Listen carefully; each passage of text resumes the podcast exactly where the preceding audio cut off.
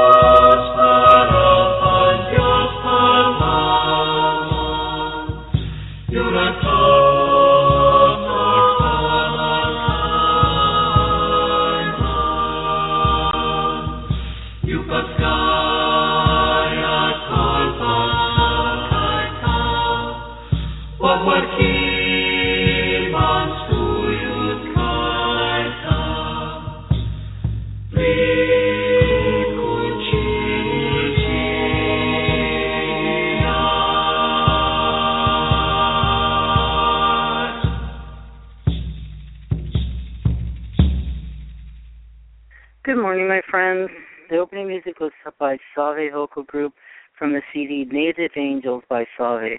It's a great uh, CD, and I advise anybody to get it. It just really uplifts me when I listen to it. And of course, uh, I turn, look forward to listening to it on Sunday mornings. There's many spiritual songs and Native American instruments and Gregorian chanting that are unlike anything you've ever heard. If you want to order a copy, contact SAV as in Victor, AE dot org uh, and you can also find them on Facebook as they do live shows and find out when the next shows are. And you can listen to them, of course, on YouTube, and they also have a CD for sale on Amazon. I'm your host, Reverend Sean McCain, and I'd like to welcome listeners to Sacred Sunday. Sacred Sunday was created to provide an open-minded platform that focuses on the tenet that Sunday is a special day to set aside some time for spiritual focus, meditation, and prayer. All faiths are welcome. I'm a Christian in recovery, and all Bible readings will be out of Ryrie Study Bible, and of course, you may use any Bible you wish. I have had many spiritual experiences, and I share them here with you. And in gratitude, we do have an ongoing Sunday morning Bible reading, and we're making our way straight through the New Testament. And uh, I'm just focused on being my real self and carrying the message as it's given to me. I hope. And the calling number to listen is six one nine nine two four nine seven four four, or if you want to uh, say a prayer or ask for a prayer for somebody, I'd be happy to uh, add them in your in our prayers here. So let's do our opening prayer as our traditional. Let's say together, Our Father who art in heaven, hallowed be thy name. Thy kingdom come, thy will be done, on earth as it is in heaven. Give us this day our daily bread, and forgive us our trespasses, as we forgive those who trespass against us. Lead us not into temptation, but deliver us from evil. For thine is the kingdom, and the power, and the glory, forever and ever. Amen. In the name of the Father, Son, and the Holy Spirit. Christos, Anesti. And we pray for all the Christians being persecuted worldwide, the freedom to worship and lives are in jeopardy or they have lost their lives.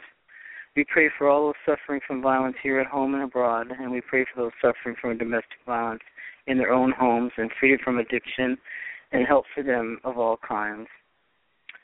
Please, God, send your archangel Michael to fight against evil and protect them and everyone else, and all your angels to watch over everyone. Our prayers go out for those who suffer in the world, including the animals who can't speak for themselves. And we also pray for our soldiers here and abroad that they come back safely and that once here that they are helped if they need it. We also pray for the wisdom of our president and the rest of our policymakers as they have many decisions to make, and we are praying for all countries for problems of suffering all over the world. Thank you, God. Amen. We ask this to bless us, Jesus to bless us, and help us grow under his care, and for everyone and their families who are in our prayers. We ask this in Jesus' name. Amen. Happy birthday to everybody who has a birthday or anniversary today. I wish you a very happy and blessed birthday and a very prosperous year ahead. If you'd like me to wish anybody a happy birthday, just let me know. And uh, of course, you can f- find me on Facebook. Please call in if you have a special prayer request or positive intention. Our phone number is six one nine nine two four nine seven four four. Well, there's also a couple resources if you don't have a Bible. It's www.biblegateway.com, and all my favorite online references www.biblia.com. Now, last week we were reading chapter 15, where Peter explains all his actions are, are holy, and he's and, and this, and also the uh, circumcision. You don't have to have it. It's important. This part is important because the Gentiles, remember, were being welcomed into the church, and they weren't circumcised, but they're still welcome to Christianity. So in the first chapter, we're going to read Paul meets. We're going on moving to Paul, who meets Timothy, and uh, Paul's next stop is in Lystra, where he meets a Christian named Timothy. And Timothy's dad was Greek, so he means he was never circumcised. So uh, Paul goes ahead and asks him to have it done. And they say here, ouch. But anyway, Paul thinks it's to strengthen their street cred with the Jews they'll meet in their upcoming travels. It was not necessary, and but they did it anyway. So this, everybody, let's uh, turn to chapter 16 as we begin reading chapter 16 in Acts. The title is Churches Revisited. And he was traveling to Syria and Cilicia, strengthening the churches. Paul also came to Derbe and to Lystra, and a, a certain disciple was there named Timothy, the son of a Jewish woman, who was a believer, but his father was a Greek. And he was well spoken of by the brethren who were in Lystra and Iconium. Paul wanted this man to go with him, and he took him and circumcised him because of the Jews who were in those parts, for they all knew that his father was a Greek. Now, while they were passing through the cities, they were delivering the decrees which had been decided upon by the apostles and the elders who were in Jerusalem for them to observe. So the churches were being strengthened in the faith and were increasing in number daily. Across Europe, they passed through the Phrygian and Galatian region, having been forbidden by the Holy Spirit to speak the word in Asia. Interesting. And after they came to Mysia, they were trying to go to Bithynia, and the Spirit of Jesus would not permit them. And passing by Mysia, Mysia, they came down to Troas. A vision appeared to Paul in the night. A man of Macedonia was standing and appealing to him, saying, Come over to Macedonia and help us. When he had seen the vision, immediately we sought to go to Macedonia, concluding that God had called us to preach the gospel to them. Now, the work at Philippi. So, putting out to sea from Troas, we ran a straight course to Samothrace, and on the day following the Neapolis, and from there to Philippi, which were a leading city of the district of Macedonia, a Roman colony, and we were staying in the city some days. And on the Sabbath day we went out to the gate to a riverside, where we were supposing that there would be a place of prayer, and we sat down and began speaking to the women who had assembled. A woman named Lydia from the city of Tyre, a seller of purple fabrics, a worshiper of God, was listening and the Lord opened her heart to respond to the things spoken by Paul. And when she and her household had been baptized, she urged us, saying, If you have judged me to be faithful to the Lord, come into my house and stay. And she prevailed upon us. It happened that as we were going to the place of prayer, a slave girl having a spirit of divination met us, who was bringing her masters much profit by fortune telling.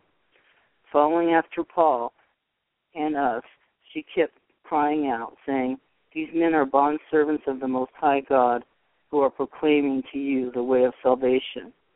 She continued doing this for many days, but Paul was greatly annoyed, and turned and said to the Spirit, I command you in the name of Jesus Christ come out of her. Came out that very moment. But when her masters saw that their hope of profit was gone, they seized Paul and Silas and dragged them into the marketplace before authorities. And when they had brought them to the street, chief magistrates, they said, These men are throwing our city into confusion, being Jews, and they are proclaiming customs that are not lawful for us to accept or to observe, being Romans. The crowd rose up together against them, and the chief magistrate tore their robes off them, and proceeded to order them to be beaten with rods. When they had struck them with many blows, they threw them into prison, commanding the jailer to guard them securely. And he, having received such a command, threw them into the inner prison and fastened their feet in the stocks. But about midnight, Paul and Silas were praying and singing hymns of praise to God, and the prisoners were listening to them. And suddenly there came a great earthquake, so that the foundations of the prison house were shaken, and immediately all the doors were opened and everyone's chains were unfastened. When the jailer awoke and saw the prison doors were open, he drew his sword and was about to kill himself supposing that the prisoners had escaped. But Paul cried out with a loud voice, saying, Do not harm yourself, for we are all here.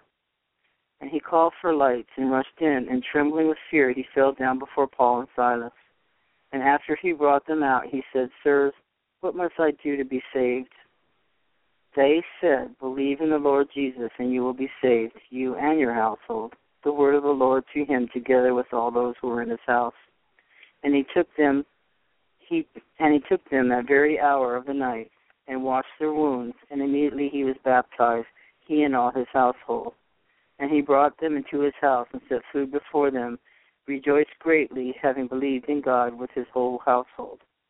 Now, when the day came, the chief magistrate sent for their policemen, saying, Release those men.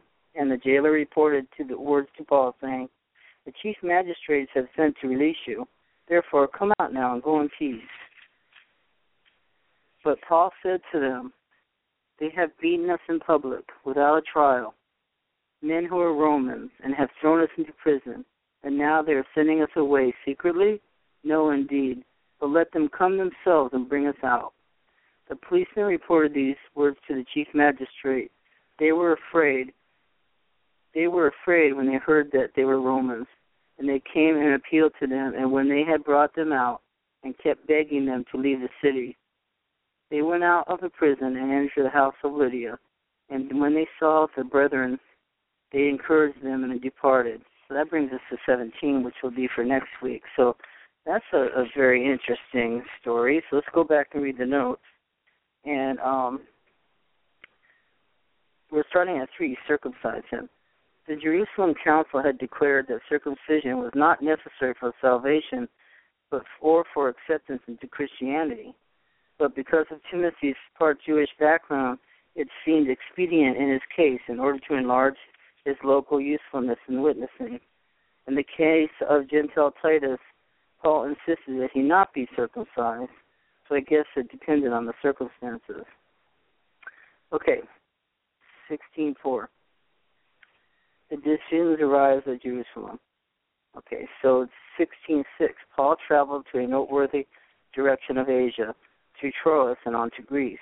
On the location of the Galatian region, see the introduction of Galatians. But anyway, 69. Although the man of Macedonia represented all culture, intelligence, religion, and achievements of the Greek civilization, he was spiritually bankrupt.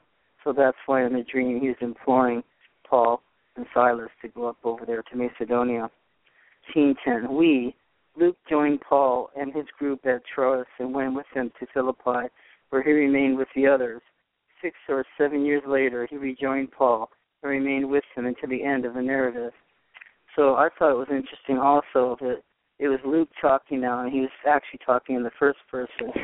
And I haven't read the Bible too often. It, to me, it read just like a letter. I haven't read it too often the, in first person in the Bible.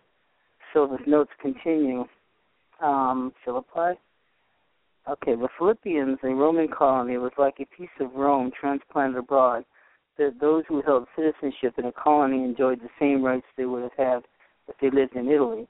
Other colonies mentioned Acts include uh, Pisidian, Antioch, Lystra, Troas, T-R-O-S, Ptolemais, and Corinth. Okay, then 1613, outside the gate of Riverside. Apparently, there was no synagogue in Philippi. It required at least 10 Jewish men to organize one.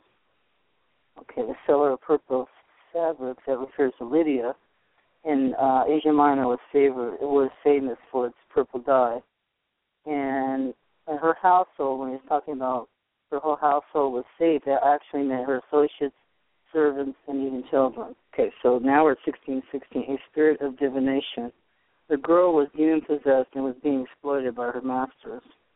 In 1620, throwing our city into confusion, being Jews, Judaism was not a prohibited religion the cult of the emperor being the official religion, but propagating it was regarded as a menace. Paul and Silas were regarded as Jews, since at this time the Romans considered Christianity to be a Jewish sect. That's interesting to know. Okay, 1631. And your household. These words must be connected with believe as well as be saved. Each member of the household must believe in order to be saved. And now we're at the last uh, note 1637 Our Romans. Paul was born a Roman citizen, which gave him certain rights, including a public hearing. Scourging of any Roman citizen was prohibited by law, and the rights of Paul and Silas, therefore, were already been violated. So that's the end to that story. So we'll go on to uh, Acts 17 next week. And that was very interesting to me. I hope that you found it interesting. Okay, now let's see. I am going to find a a story in my little uh, Guidepost magazine, which I really like, and um, I think I'll read a little funny story this morning. Um, this one is by Robert Fulghum, and F U L G H U M. If you recognize that name, he's an author, but this story is about one big dog versus one big loaf. A man and a woman I know fell into big love somewhat later in life than usual. She was 40 and he was 50. Neither had been married before, but they knew about marriage. They had seen the realities of that sacred state up close among their friends. They determined that overcome was as many potential difficulties as possible by working things out in advance.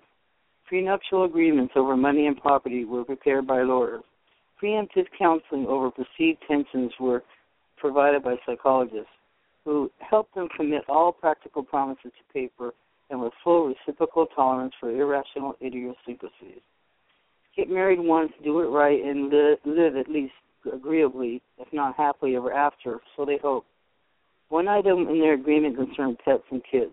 Item number seven. We agree to have either children or pets, but not both. The man was not enthusiastic about departing relationships, de- dependent, excuse me, relationships. Kids, dogs, cats, hamsters, goldfish, snakes, or any other living thing had to be fed or watered that never had a place in his life, not even houseplants, and especially not dogs. She, on the other hand, liked taking care of living things, especially children and dogs. Okay, so she had to choose. She chose children. He obliged. Two daughters in three years. Marriage and family life went quite well for a long time. Their friends were impressed. So far, so good. The children reached school age. The mother leapt eagerly into the bottomless pool of education volunteerism. School needs funds for art and music. The mother organized a major league auction to raise money, and every family agreed to provide an item of substantial value for the event. The mother knew a lot about dogs, and she had raised dogs all her life, the pedigree champion kind. She she planned to use her expertise to shop the various local puppy pounds to find an unnoticed bargain pooch and shape it up for the, the auction as her contribution. A small investment, she would make a tenfold profit for the school. In a couple of days, at least, there would be a dog in the house. After a month of looking, she found the wonder dog, the dog of great promise. Female, four months old, blue eyes, tall, strong, confident, and very, very, very friendly. To her practiced eye, our mother could see that classy genes had been accidentally mixed there. Two purebred dogs of the highest caliber were combined to produce exceptional animal. Most likely a black Labrador or a Weimaraner, she thought. Perfect, just perfect. To those of us untutored eyes, this might look like the results of a blind date between a Mexican burro and a miniature muskox. The fairy dog mother went to work. The dog was inspected in and shot for the vet. Fitted with an elegant leather collar and leash, equipped with a handsome bowl, a ball, a rawhide bone. Expensive fifty dollars for the pound, fifty to the vet, fifty to the beauty parlor, sixty for tack and equipment, and fifty for food. A total of two hundred and sixty on a dog that was going to stay forty eight hours before auction time. The father took one look and paled. He smelled smoke. He couldn't give ten bucks to keep it uh, for an hour. Dog, as father named it, has a long, thick rubber club of a tail, legs, and feet that remind him of hairy toilet plungers, and is big, already big enough for four months. At four months old, to bowl over the girls and their mother in unrestrained enthusiasm. The father knows this is going to be one big dog, something a zoo might display. Omnivores has eaten all its food in one day and has left permanent teeth marks on the leg, chair leg and a leather ottoman and his father's favorite golf shoes. The father is patient about all this. After all, it's only a temporary arrangement, and for a good cause. He remembers item number seven, the prenuptial agreement. He is safe. On Thursday night, the school fair gets off to the winning start. Big crowd of parents and many guests that look flush with money. Arty decorations, fine potluck food, and a cornucopia of auction items. The mother basks in her triumphs. Dog comes onto the auction block much earlier than planned because she because the father went out to the car to check on dog and found it methodically eating off the leather off the car's steering wheel and after having punched holes in the padded dashboard. After a little wrestling match getting dog into the, the mother's arms and up onto the stage, the mother sits in a folding chair cradling dog with a solemn tenderness reserved for a corpse, corpse at a wake, while the auctioneer described the pedigree of the animal and all the fine effort and neat equipment thrown in with steel. What am I bid for this wonderful animal? A hundred dollars over here, two hundred dollars on the right, three hundred and fifty on the middle. There was a sniffle from the mother. Tears were running down her face. Dog was licking the tears off her cheeks. In a whisper not really meant to for public to notice, the mother calls to her husband, Jack, Jack, I can't sell this dog. I want this dog. This is my dog. She loves me. I love her. Oh, Jack. Everyone in the room was on this soapy drama. The father feels ill, realizing the great bowling ball of fate has headed down his alley. Please, Jack, please, please, she whispered. At that moment, everybody in the room knows who's going to buy the pooch. Dog is going home with Jack. Having no fear now of being stuck themselves, several relieved men set the bidding on fire. Dog was going to set an auction record. The repeated hundred dollar raise in price was matched by the soft please Jack from the stage and Jack's almost inaudible raise in bidding, five dollars at a time.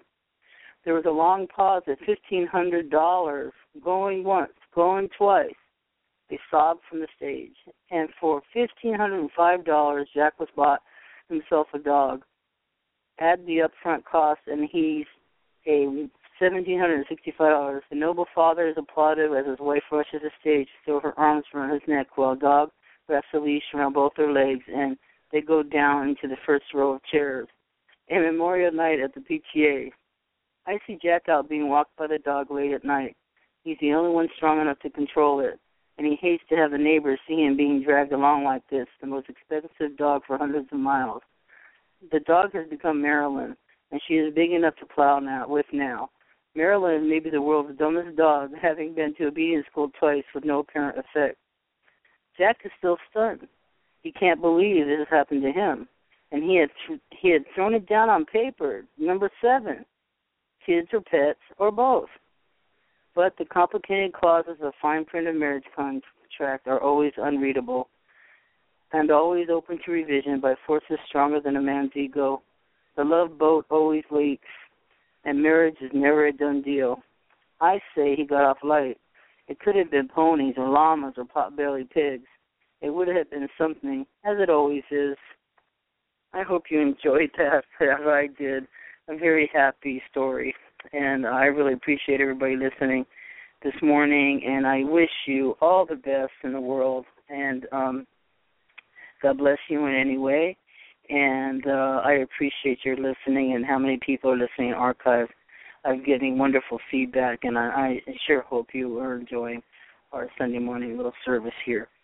So, as our tradition, we do the Serenity Prayer, and uh, after a moment of meditation, for those who are out there still suffering, grant me the serenity to accept the things I cannot change, the courage to change the things I can, and the wisdom to know the difference. Amen. And in closing, may God bless you and keep you in his loving arms so that you may have the strength to face whatever is ahead. You are never alone. God loves you so much, and may your best dreams come true and true love live in your heart. Remember, you can message me if you have any concern or request for prayers or both, and or just need to discuss something. You can reach me on Facebook, and bye bye, my friends, and happy trails to you. God bless you in every way. Bye bye.